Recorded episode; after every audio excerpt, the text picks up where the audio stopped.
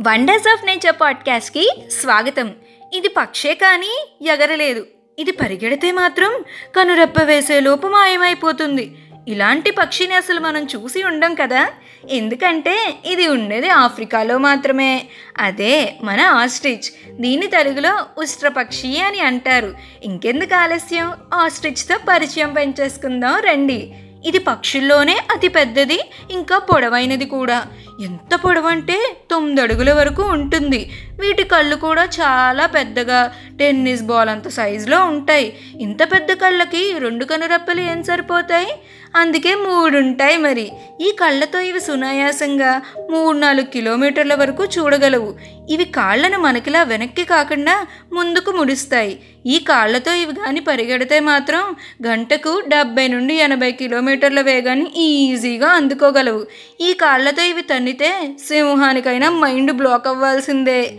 వీటిలో మగవి నల్లగాను ఆడవి గ్రే కలర్లోనూ ఉంటాయి. ఇవి పెట్టే ఒక్కో గుడ్డు బరువు రెండు డజన్ల కోడిగుడ్లతో సమానంగా ఉంటుంది. ఆ గుడ్లను పొదగడానికి ఆడవి పగలంతా కూర్చుంటే మగవి నైట్ డ్యూటీ ఎక్కుతాయి. వీటికి పళ్ళు ఉండవు కానీ ఏది పడితే అది ధైర్యంగా పొట్టలోకి తోసేస్తాయి. మరి తిన్నది ఎలా అరుగుతుందబ్బా అనుకుంటున్నారా?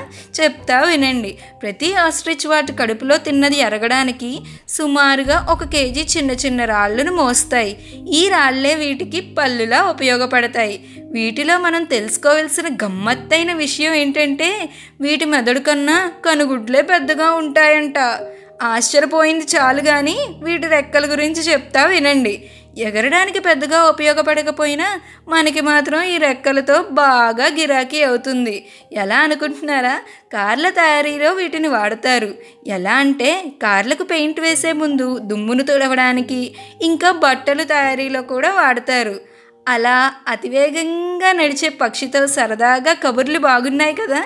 ఇక ఉంటా మరి.